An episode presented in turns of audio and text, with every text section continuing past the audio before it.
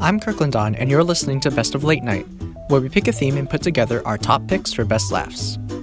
Today's theme, comics take on Trump. Jimmy Fallon explains why no one has seen Attorney General Jeff Sessions' resignation letter, and Chelsea Handler gives us a comprehensive list of racists in the U.S. Bill Maher joins in. But hey, before we get to the politics, let's try to reach out. The president has a new grandson.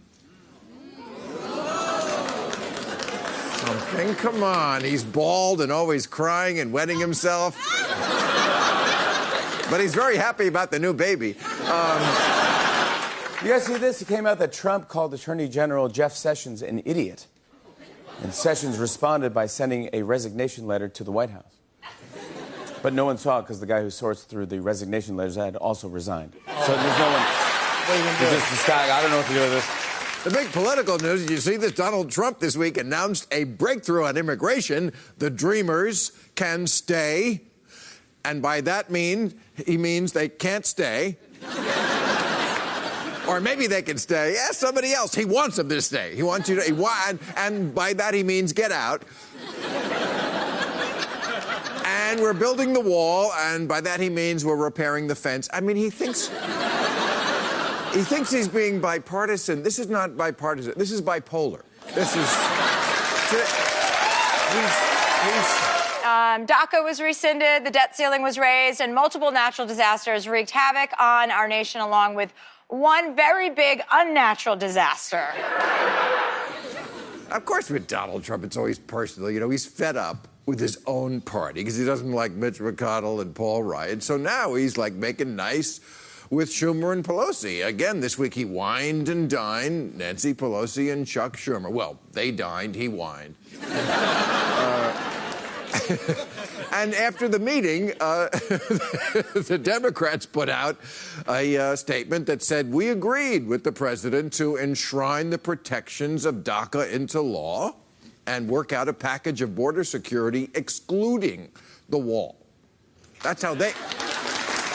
Right, that's how they remember it. That's not how Trump remembers things. What he remembers is, we had cake, there was a fire truck... It went vroom, vroom, and then it was time for TV. As I bid adieu to my still unused crisp white wedding dress, see you next June, girl, it made me wonder what these fashionistas wear after Labor Day. Lucky for them, in Trump's America, they don't need to wear hoods anymore. They can just walk around with their heads out. What I didn't realize was how many different types of racists we have in this country. So there's a lot. We have white supremacists, we have white nationalists, neo-Nazis, neo-Confederates, Neapolitan ice cream. And racists love that flavor because the colors are already segregated.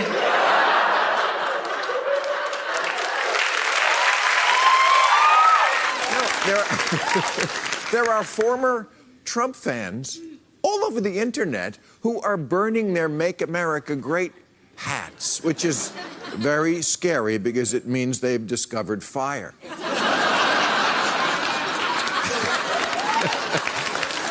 And tools could be next. And then there's a category most white people don't even realize they fall into, which is called the unintentional racist, and that's the white girl who dresses up as a sexy Pocahontas for Halloween. So she's not trying to be racist, she just wants to get her hontas poked. And I'd also like to believe the person who arranged these boxes at this toy store didn't intend them to be racist.